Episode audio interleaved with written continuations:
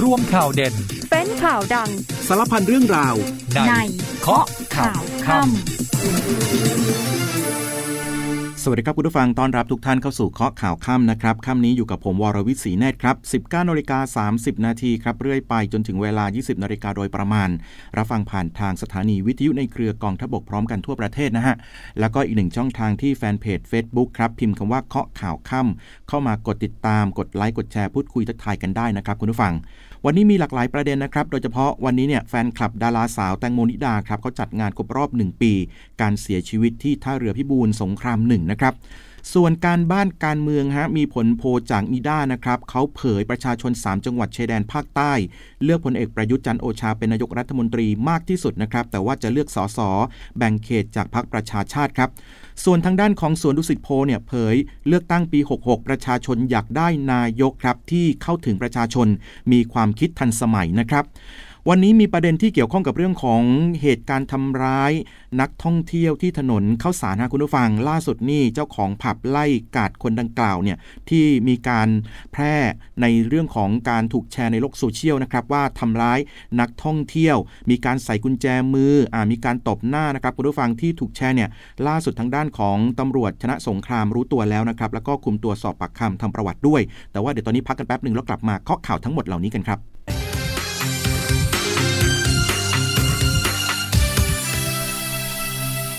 ลับมาเคาะข่าวค่ำกันต่อนะครับคุณผู้ฟังค่ำนี้อยู่กับผมวรวิศีเนตรนะฮะ เริ่มกันที่ผลสำรวจครับจากนิดาโพเขาเผยประชาชน 3 จังหวัดชายแดนภาคใต้เนี่ยเลือกพลเอกประยุทธ์ครับเป็นนายกรัฐมนตรีมากที่สุดนะฮะ แต่ว่าจะเลือกสสแบ่งเขตจากพรรคประชาชาติครับ โดยศูนย์สำรวจความคิดเห็นนิดาโพเขาสำรวจความคิดเห็นประชาชนที่มีอายุ 18 ปีขึ้นไป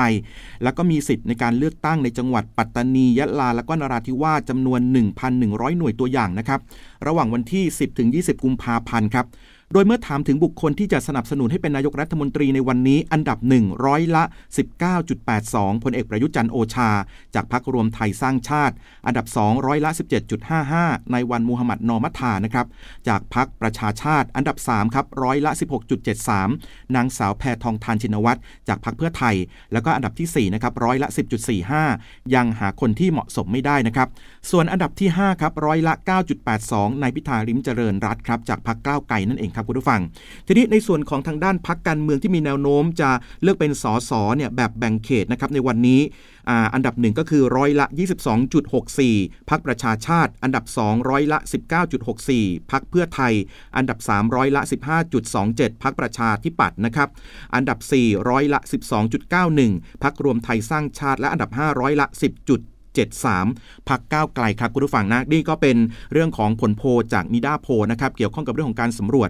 พี่น้องประชาชนในจังหวัดชายแดนภาคใต้นะครับ มาที่ในส่วนของทางด้านสวนดุสิตโพกันบ้างครับ ก็เกี่ยวข้องกับเรื่องของการเผยเลือกตั้งปี6 66เนี่ยนะครับประชาชนอยากได้นายกเข้าถึงประชาชน มีความคิดทันสมัย ขณะที่นโยบายโดนใจเนี่ยคือค่าแรง 600 บาทต่อวันครับ เงินเดือนปริญญาตรี 25,000 บาทนะครับ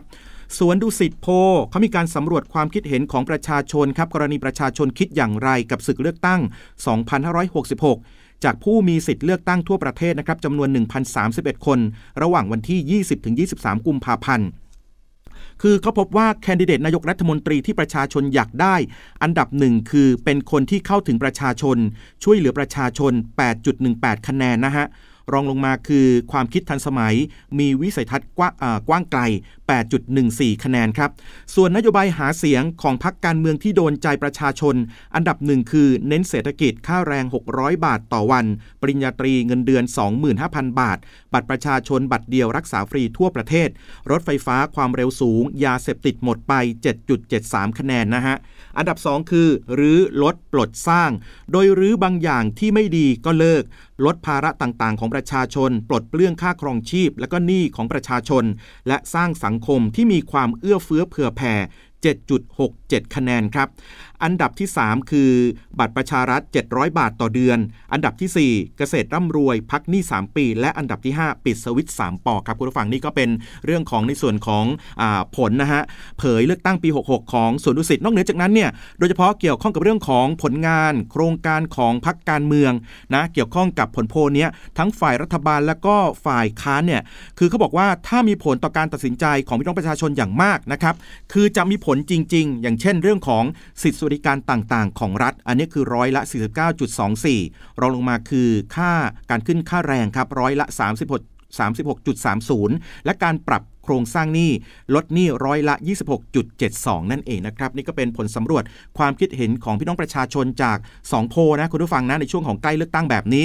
มาที่ในส่วนของความเคลื่อนไหวทางการเมืองกันบ้างนะครับ ไปที่พักเพื่อไทยกันหน่อยฮะวันนี้จัดปราศัยใหญ่ที่จังหวัดเชียงใหม่นะครับโดยในแพทย์ชลน่านสีแก้วสสน่าน แล้วก็หัวหน้าพักเพื่อไทยก็ย้ำแคนดิเดตนายกรัฐมนตรีของพักคือบอกว่าจะประกาศหลังมีการยุบสภาแล้วครับส่วนการประชุมสภานัดพิเศษ เพื่อพิจารณาพรกแก้ไขเพิ่มเติม พรบป้องกันและปราบปรามการทรมาน และการกระทำให้บุคคลสูญหาย พศ 2565 และพศ 2566 เนี่ย ในวันที่ 28 กุมภาพันธ์นี้นะก็บอกว่าพักร่วมฝ่ายค้าน มีมติไม่อนุมัติ พรกฉบับนี้นะครับ เพราะว่าไม่ชอบด้วยบทบัญญัติรัฐธรรมนูญ ตลอดจนละเมิดสิทธิประชาชนที่ถูกจับกลุ่มคุมขังนั่นเองนะครับ ทีนี้ทางด้านของหัวหน้าครอบครัวพักเพื่อไทยครับนางสาวแพทองทานชินวัตรเนี่ยก็ได้พูดถึงกรณีที่คุณชูวิทย์นะครับกมลวิสิทธิ์ระบุบอกว่าแคนดิเดตนายกของพักเพื่อไทยเนี่ยเป็นแค่ตัวหลอกครับสุดท้ายก็จะจับมือกับทางพักพลังประชารัฐตนเองก็บอกว่ายังไม่ทราบเหมือนกันนะกับที่นายชูวิทย์เนี่ยทราบเลยนะครับก็บอกมาแบบนี้มาที่ในส่วนของทางด้านของพรรคประชาธิปัตย์กันบ้างครับ ก็ลงพื้นที่นะครับ โดยเฉพาะในส่วนของเมื่อวานนี้ปราศัยที่3แยกโรงปูนหาดใหญ่นะครับคุณผู้ฟัง โดยทางหัวหน้าพักคุณจุลินลักษณะวิสิทธิ์เนี่ยก็บอกว่าได้รับเสียงตอบรับดีมากครับ มีผู้เข้าฟังปราศัยเกินกว่า 40,000 คนก็ทำให้มั่นใจว่าจิตวิญญาณประชาธิปัตย์ของคนสงขลาคนภาคใต้กลับคืนมานะครับ ประชาธิปัตย์ก็จะได้รับเสียงตอบรับ จากทั้งคนสงขลาและก็คนภาคใต้มากขึ้น เชื่อมั่นจังหวัดสงขลามีโอกาสได้สสครบทั้ง 9 เขตนะครับคุณผู้ฟังนี่ก็เกี่ยวข้องกับเรื่องนี้เลย มาที่ในส่วนของทางด้านของรองหัวหน้าพักประชาธิปัตย์กันบ้างครับ คุณองอาจคล้ามไพบูลครับก็รับผิดชอบในพื้นที่ของกรุงเทพมหานคร บอกว่าพรุ่งนี้เนี่ยพักประชาธิปัตย์จะมีการจัดงานเปิดตัวผู้สมัครสสกรุงเทพ เป็นคนหนุ่มสาวรุ่นใหม่ มีความรู้ความสามารถประสบการณ์พร้อม ที่จะรับใช้พี่น้องประชาชนชาวกรุงเทพนะครับก็จะมีนายเฉลิมชัยศรีอ่อนครับเลขาธิการพักเนี่ยมาเป็นประธานในการเปิดตัว ซึ่งก็เป็นคนหนุ่มสาวรุ่นใหม่ครับมาจากกลุ่มอาชีพมีความเชี่ยวชาญพิเศษนะครับ ไม่ว่าจะเป็นนักธุรกิจ นักกฎหมายรุ่นใหม่ นักพัฒนาชุมชนรุ่นใหม่ที่คลุกคลีกับการแก้ไขปัญหา ดูแลประชาชนในพื้นที่มาอย่างต่อเนื่องยาวนาน อย่างเช่นก็จะมีนายแพทย์ มีกัปตันขับเครื่องบินพาณิชย์ มีนักกีฬายิงปืนทีมชาติไทย รวมทั้งเอิร์ธพงศกรขวัญเมืองอดีตโฆษกกรุงเทพมหานครด้วยนะครับ ก็มั่นใจว่าคนหนุ่มสาวรุ่นใหม่เหล่านี้ของทางพรรคประชาธิปัตย์เนี่ยก็จะเป็นกำลังสำคัญในการทำงานเพื่อประเทศชาติบ้านเมืองต่อไปนั่นเองนะครับคุณผู้ฟัง ส่วนทางด้านของพรรคภูมิใจไทยครับคุณผู้ฟัง คุณสุประชัยใจสมุทรเนี่ย สสบัญชีรายชื่อ แล้วก็นายทะเบียนพรรคภูมิใจไทย ก็พูดถึงนโยบายกัญชาเสรีทางการแพทย์นะครับ ที่ค้างการพิจารณาในชั้นของสภาผู้แทนราษฎร ในวาระที่ 2 3 เพราะว่ามีคนพยายามขัดขวาง เนื่องจากพรรคการเมืองอื่นมีความรู้สึกว่าถ้ากฎหมายฉบับนี้ผ่านพรรคภูมิใจไทยจะได้คะแนนนะครับ เพราะว่าเป็นนโยบายที่ทางพรรคเนี่ยหาเสียงเอาไว้เมื่ออการเลือกตั้งเมื่อปี 2562 แต่ต่อให้ร่างพรบกัญชาไม่ผ่านในสภาก็มีกฎหมายของกระทรวงสาธารณสุข หลายฉบับที่สามารถจะมาเอื้อประโยชน์ให้พี่น้องประชาชนเนี่ยสามารถใช้ประโยชน์ทางยาทางการแพทย์ได้ด้วยเช่นกันนะครับและคุณสุประชัยก็ยืนยันว่า เมื่อพักเนี่ยได้กลับมาเข้าสู่สภาก็สามารถที่จะเสนอเป็นกฎหมายต่อได้ทันทีนะคุณผู้ฟังก็เกี่ยวข้องกับเรื่องนี้ความคืบหน้านะครับ เกี่ยวกับประเด็นทางด้านการเมืองนะคุณผู้ฟังนะวันนี้นะก็เรียกว่าช่วงนี้เนี่ยหลายพื้นที่หลายพักการเมืองนะครับก็ลงพื้นที่กันอย่างต่อเนื่องด้วยนะ เอาล่ะเดี๋ยวช่วงหน้ากลับมาครับคุณผู้ฟังมีเรื่องราวที่เกี่ยวกับเราเที่ยวด้วยกันเฟส5อ่าเดี๋ยวเขาจะเปิดให้ลงทะเบียนกันแล้วนะวันพรุ่งนี้นะครับแต่ว่าตอนนี้เดี๋ยวเราพักกันแป๊บหนึ่งแล้วกลับมาช่วงหน้าติดตามข้อมูลข่าวสารด้านอื่นๆกันต่อครับ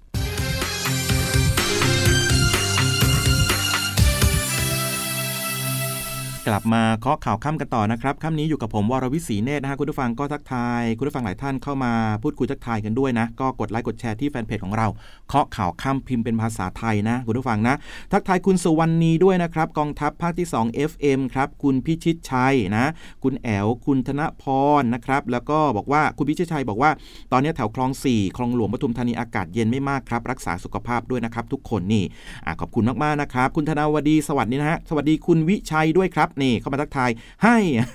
ขอบคุณมากๆนะ แล้วก็ยังมีใครอีกมีคุณคุณ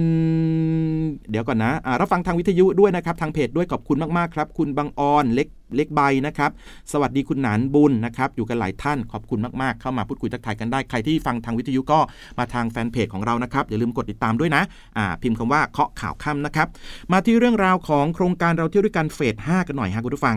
รายใหม่นี่คือเริ่มลงทะเบียนรับสิทธิ์ผ่านเว็บไซต์วันพรุ่งนี้นะครับ ก่อนที่จะจองที่พักเนี่ยตั้งแต่วันที่ 7 มีนาคมนี้เป็นต้นไปนะครับ ข้อมูลนี้มาจากทางด้านของคุณไตรสุริไตสรณกุลครับ รองโฆษกประจำสำนักนายกรัฐมนตรีก็บอกว่าพรุ่งนี้เนี่ยระบบโครงการเราเที่ยวด้วยกันเฟส 5 จะเริ่มเปิดให้ประชาชนที่ไม่เคยร่วมโครงการในเฟส 1 หรือ 4 นะครับลงทะเบียนเพื่อรับสิทธิ์ได้ตั้งแต่ 6นาฬิกาถึง 21นาฬิกาที่เว็บไซต์ w w w เราเที่ยวด้วยกัน .com นะครับคุณผู้ฟัง คุณสมบัติมีอะไรบ้าง คุณสมบัติก็คือต้องเป็นบุคคลสัญชาติไทยอายุ 18 ปีขึ้นไป ต้องใช้เบอร์ลงทะเบียนรับสิทธิ์นะครับเป็นเบอร์เดียวกันกับที่ลงทะเบียนแอปพลิเคชันเป๋าตังนะครับคุณผู้ฟังนะ เมื่อสมัครตามขั้นตอนแล้วเนี่ยก็จะได้รับ SMS ครับ แจ้งผลการลงทะเบียนภายใน 3 วันนะ ใครสนใจก็ไปลงทะเบียนกันได้เลยนะจ๊ะอ่า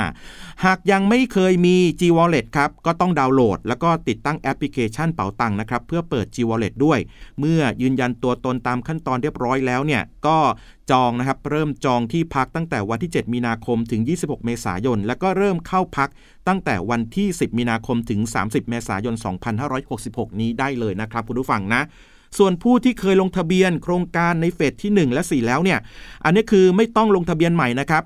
แค่ไปกดรับหลักเกณฑ์แล้วก็เงื่อนไขบนแอปพลิเคชันเป๋าตังเท่านั้นเองครับ ซึ่งโครงการเราเที่ยวด้วยกันเฟส 5 เนี่ย มีจำนวนสิทธิ์ทั้งหมดนะครับ ก็อยู่ที่ 560,000 สิทธิ์ครับรัฐบาลก็จะสนับสนุนค่าใช้จ่าย ไม่ว่าจะเป็นโรงแรมที่พักนะครับร้อยละ 40สูงสุดก็ 3,000 บาทต่อห้องนะฮะ สนับสนุน e-voucher 600 บาทต่อห้องต่อคืน โดยไม่มีการสนับสนุนค่าตั๋วเครื่องบินแต่อย่างใดนะครับใครสนใจก็ไปลงทะเบียนกันได้นะครับ วันพรุ่งนี้เริ่มกันแล้วนะครับ ที่แอปพลิเคชันของเรานะครับ พิมพ์คำว่า w w w เราเที่ยวด้วยกัน .com นะครับอ่ามาที่อีกหนึ่งเรื่องครับเรื่องราวที่เรียกว่า เป็นเรื่องที่ดีมากๆเลยครับคุณผู้ฟังนะครับ โดยเฉพาะเรื่องของการท่องเที่ยวเกี่ยวข้องกับสุขภาพ ซึ่งถือว่านโยบายนี้ตอบโจทย์ ชาวต่างชาติมากๆนะครับ เพราะว่าบ้านเราเนี่ยเรื่องของทางการแพทย์ก็เรียกว่านำหน้านะครับในหลาย ๆ ประเทศทีเดียวนะฮะล่าสุดนี้นายกรัฐมนตรีครับพร้อมเดินหน้าผลักดัน และก็ส่งเสริมนโยบายการท่องเที่ยวเชิงสุขภาพ ยกระดับไทยเป็นเมืองท่องเที่ยวเชิงสุขภาพโลกด้วยนะครับโดยนายอนุชาบุรพัฒชัยศรีครับโฆษกประจำสำนักนายกรัฐมนตรีก็บอกว่า นายกรัฐมนตรีสั่งการให้หน่วยงานที่เกี่ยวข้องผลักดัน การส่งเสริมการท่องเที่ยวเชิงการแพทย์ และการยกระดับการท่องเที่ยวเชิงสุขภาพ ตามแผนการขับเคลื่อนยุทธศาสตร์การพัฒนาประเทศไทยนะครับคุณผู้ฟัง ให้เป็นศูนย์กลางสุขภาพนานาชาติ ระหว่างปี 2560 ถึง 2569 โดยขับเคลื่อนแผนพัฒนาและฟื้นฟูการท่องเที่ยวอย่างยั่งยืน มีพื้นที่นำร่องในจังหวัดภูเก็ต พังงาและกระบี่นะครับ คือขับเคลื่อนจังหวัดภูเก็ต ในการเป็นเจ้าภาพครับ นี่โอ้โหเรียกว่าน่าสนใจมากครับ Specialised Expo 2028 เพื่อยกระดับจังหวัดภูเก็ตสู่เมืองท่องเที่ยวเชิงสุขภาพระดับโลก แล้วก็ขับเคลื่อนการท่องเที่ยวเชิงสุขภาพในรูปแบบของ Sport Tourism นั่นเองนะครับคุณผู้ฟังเนาะซึ่งนายกรัฐมนตรีเนี่ยก็เชื่อมั่นว่าไทยเนี่ยมีความพร้อมทั้งด้านอุตสาหกรรม ทั้งทางการแพทย์ที่ครบวงจรนั่นเองนะคุณผู้ฟัง รวมไปถึงด้านสุขภาพแล้วก็มาตรฐานการรักษาที่ได้รับการยอมรับในระดับสากลด้วยนะคุณผู้ฟังนะอะยังไม่หมดเกี่ยวข้องกับเรื่องของการท่องเที่ยว อันนี้ก็เป็นข่าวดีมากๆเลยครับคุณผู้ฟัง ประเทศไทยกรุงเทพได้รับการจัดอันดับให้อยู่ในอันดับที่ 30 เมืองที่ดีที่สุดในโลก โอ้โห ดียังไงอะคุณผู้ฟังนี่ ข้อมูลนี้มาจากคุณอนุชาบุรุพัฒชัยศรีครับ ก็บอกว่านายกรัฐมนตรีเนี่ยยินดีมาก ๆ เลยนะครับ ที่ทางอ่า Resonance ครับ Consultancy นะคุณผู้ฟังเขามีการจัดอันดับ คือบริษัทเนี้ยเป็นเป็นเป็นที่ปรึกษาด้านการท่องเที่ยวอสังหาริมทรัพย์ แล้วก็การพัฒนาเศรษฐกิจ จัดอันดับให้กรุงเทพมหานครประเทศไทยครับได้อันดับที่ 30 จาก100 เมืองดีที่สุดในโลก 2023 และเป็นอันดับที่ 2 ของอาเซียนครับ นี่ เปิดเผยข้อมูลโดยเว็บไซต์ Atlas อ่า Atlas S Boot นะคุณผู้ฟังนะ โดยประเมินจากหลาย ๆ ปัจจัยครับ อย่างเช่น สภาพภูมิอากาศ ความปลอดภัยสถานที่ท่องเที่ยวอ่าแล้วก็ความเชื่อมโยงของสนามบิน การมีบริษัทชั้นนำของโลก ความเท่าเทียมของรายได้ การแสดงทางวัฒนธรรม ประสบการณ์ในการเที่ยวยามค่ำคืน ร้านอาหารที่มีคุณภาพเป็นต้นครับคุณผู้ฟังก็ทอกอวบสุดยอดต้องขอปรบมือ ที่พวกเราทุกคนช่วยกันนะครับทำให้เกิดบรรยากาศแบบนี้ในบ้านเรา แต่ว่ามีหนึ่งข่าวฮะอันนี้เป็นข่าวที่ไม่โอเคนะคุณผู้ฟังนะก็คือเกี่ยวข้องกับเรื่องการท่องเที่ยวเหมือนกัน คือมีคลิปหนึ่งฮะกำลังแพร่ในโซเชียลเลย แล้วก็อาจจะกระทบกับเรื่องการท่องเที่ยวได้ครับเป็นคลิปที่กาดผับ ดังย่านถนนข้าวสาร ใส่กุญแจมือแล้วก็ตบหน้านักท่องเที่ยวต่างชาติ ล่าสุดนี่ถูกไล่ออกแล้วนะครับ แล้วก็ถูกตำรวจเนี่ยคุมตัวสอบปากคำทำประวัติด้วยฮะ โดยการที่ประกบปรากฏในคลิปเนี่ยอ้างว่าเป็นชาวอ้างบอกว่าชาวต่างชาติรายนี้ ขโมยน้ำเปล่า ในร้านไปครับ ขณะที่นักท่องเที่ยวก็บอกว่านึกว่าน้ำเปล่าเนี่ยให้ฟรีก็เลยหยิบไปนะ ต่อมาทางร้านก็แถลงออกมาว่าได้ไล่กาดเนี่ยคนนักกล่าวเนี่ยออกไปแล้วนะครับทางด้านของตำรวจสนชนะสงครามก็ที่เป็นเจ้าของพื้นที่เนี่ยก็บอกว่าทราบแล้วกาดสองคนในคลิปคือนายธงชัยอายุ 30 ปี คนที่ตบหน้านักท่องเที่ยวนะครับสองครั้ง แล้วก็นายกฤษดาอายุ 45 ปี คนนี้เข้าไปห้ามนะครับก็นำมาสอบสวน คือเหตุการณ์นี้เกิดที่ถนนข้าวสารในกรุงเทพของเรานี่เองนะครับคุณผู้ฟัง เบื้องต้นเนี่ยทราบว่าการประจำร้านทำไปด้วยอารมณ์ครับโมโหอ่าแล้วก็เข้าใจผิดในการสื่อสารจึงใส่กุญแจมือ แล้วก็เผลอตบหน้าชายต่างชาติ คนนี้นะฮะไปสองครั้ง ส่วนนายกฤษดาเนี่ยได้เข้ามาห้ามครับห้ามปรามให้หยุดนะ แต่ว่าการกระทำทุกอย่างเนี่ยก็มีนักท่องเที่ยว ทั้งชาวไทยแล้วก็ชาวต่างชาติมีการถ่ายคลิปเอาไว้ครับ ก็เลยมีการปรากฏในสื่อโซเชียลดังกล่าวนั่นเองนะครับคุณผู้ฟัง ซึ่งขณะนี้เนี่ยทางตำรวจก็อยู่ระหว่างในการติดตามตัวชายต่างชาติผู้ที่เสียหายเนี่ยนะครับเพื่อที่จะมาแจ้งความร้องทุกข์และก็สอบปากคำก่อนที่จะรวบรวมพยานหลักฐานดำเนินคดีกับผู้ก่อเหตุในการทำร้ายร่างกายครั้งนี้กันด้วยนะครับคือก็ถือว่าเหตุการณ์รั้งนี้เราไม่อยากจะให้เกิดขึ้นเลยเพราะว่าอะไรเพราะว่าเราเพิ่งจะเปิดประเทศใช่ไหมครับแล้วก็นับรับนักท่องเที่ยวต่างๆ เข้ามา โดยเฉพาะตอนนี้ตัวเลขของนักท่องเที่ยวก็เข้ามาในประเทศไทยอย่างต่อเนื่องด้วย เพราะฉะนั้นฝากถึงนะครับทุกคนเลยโดยเฉพาะผู้ประกอบการนะหรือว่าเจ้าหน้าที่ที่เกี่ยวข้องในร้านอาหารต่างๆ เหล่านี้นะครับคือก่อนจะทำอะไรลงไปเนี่ยก็ต้องคือคือก็ต้องคิดไว้ก่อนแล้วว่า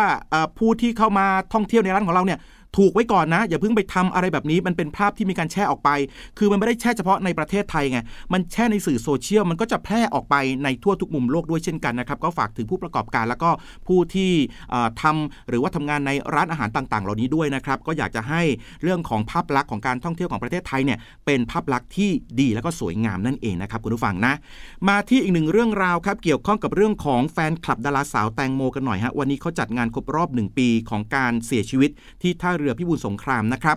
คือวันนี้ที่ท่าเรือพิบูลสงครามหนึ่งครับอยู่ที่ตำบลสวนใหญ่อำเภอเมืองจังหวัดนนทบุรี มีแฟนคลับเนี่ยมาร่วมวางดอกไม้ แล้วก็ติดรูปของแตงโมนะครับบริเวณท่าเรือเพื่อลำลึกให้กับแตงโมนิดาพัชรวีรพงศ์ครับก็เป็นดาราสาวที่พัดตกเรือเสียชีวิตในแม่น้ำเจ้าพระยานะครับ เหตุการณ์ก็เกิดคืนวันที่ 24 กุมภาพันธ์เมื่อปีที่แล้ว ก่อนที่จะพบศพเมื่อวันที่ 26 กุมภาพันธ์เมื่อปีที่แล้วด้วยเช่นกันนะครับ ซึ่งในในการที่มาจัดงานครั้งนี้เนี่ยก็ยังคงมีในส่วนของคุณเต้นะครับมงคลมงคลกิจสุขสินธารานนท์หรือว่าเต้พระรามเจ็ดก็เข้ามาร่วมไว้อาลัยในครั้งนี้ด้วยนะครับ ซึ่งคุณเต้ก็ให้สัมภาษณ์บอกว่า ถ้าหากว่าตนเนี่ยมีโอกาสเข้ารับใช้ประชาชน ในสมัยอีกครั้งในสมัยหน้าก็จะผลักดัน ให้มีการแก้ไขกฎหมายให้สามีภรรยาที่อยู่ด้วยกัน แต่ไม่ได้จดทะเบียนเนี่ยสาามารถมีสิทธิ์ในเรื่องต่างๆ ได้นะครับอย่างเคสของน้องแตงโมเนี่ยคือไม่ได้จดทะเบียนสมรสไงแต่ว่าสิทธิ์ต่างๆเนี่ยก็เลยไปตกอยู่ที่แม่นะครับคือคนที่อยู่ด้วย คือแฟนของคุณแตงโมก็ไม่ได้สิทธิ์นี้นะคุณผู้ฟังนะ มาที่อีกหนึ่งเรื่องราวนะครับเกี่ยวข้องกับเรื่องของโรคภัยไข้เจ็บกันหน่อยฮะ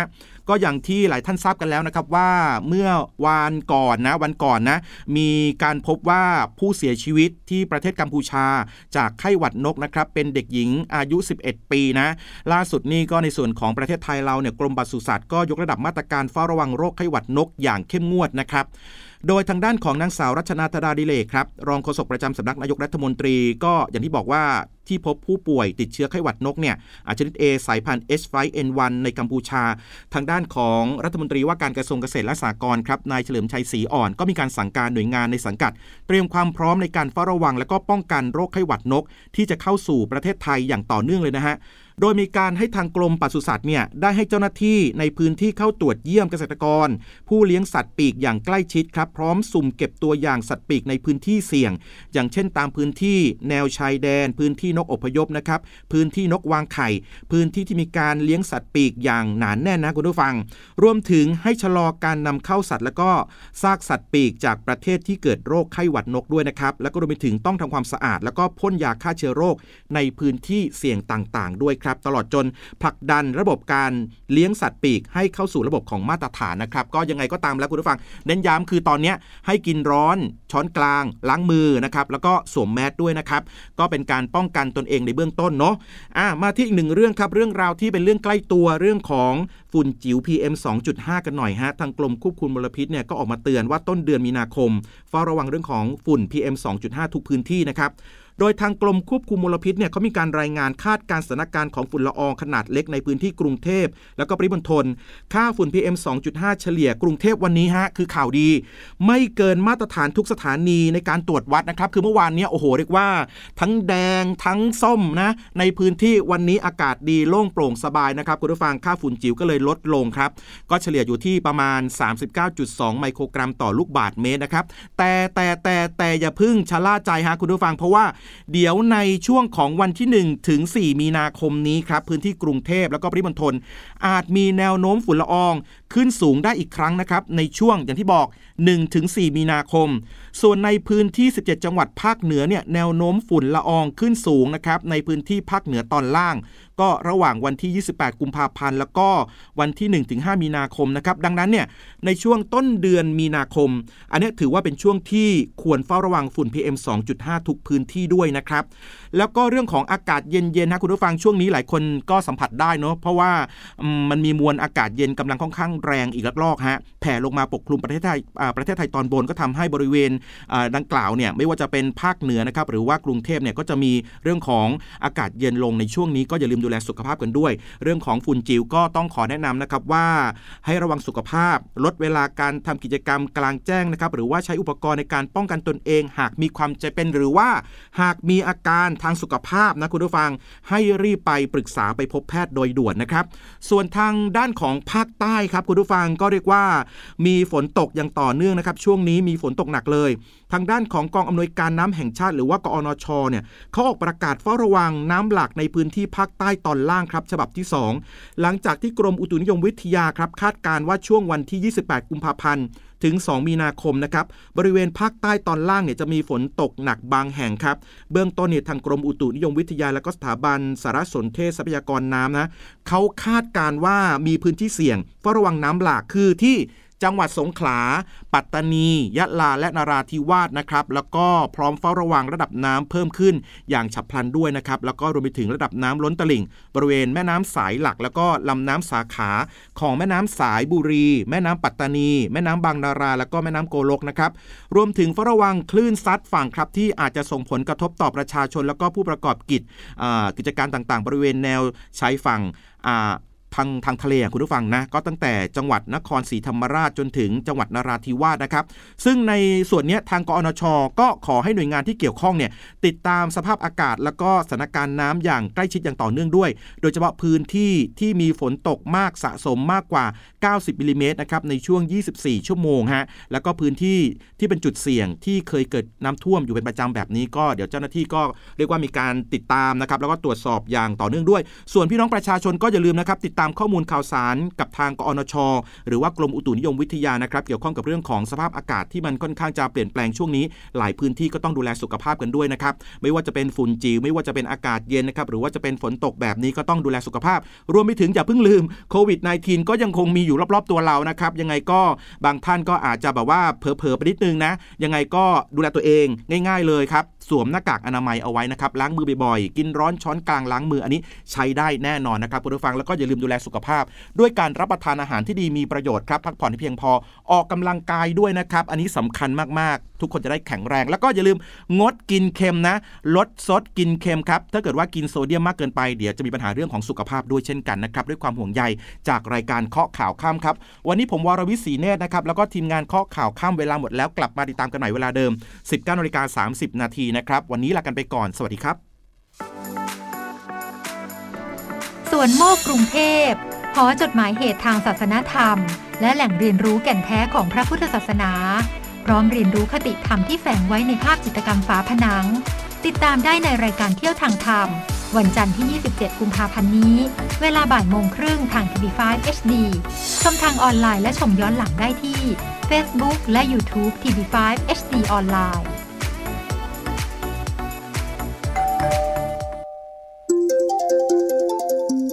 ข่าวทั้งวันให้คุณรู้ข่าวไม่ตกประเด็น ช่วงเคาะข่าวค่ำกับพิธีกรคนข่าว พบกันทุกวันจันทร์ถึงวันอาทิตย์ไม่ควรพลาด เพราะคุณจะไม่ตกข่าวที่คิดแล้วเคาะ ทุกวันส่งตรงถึงคุณ ตั้งแต่เวลา 19นาฬิกา30 นาทีถึง 20นาฬิกาโดยประมาณ ทางสถานีวิทยุในเครือกองทัพบบก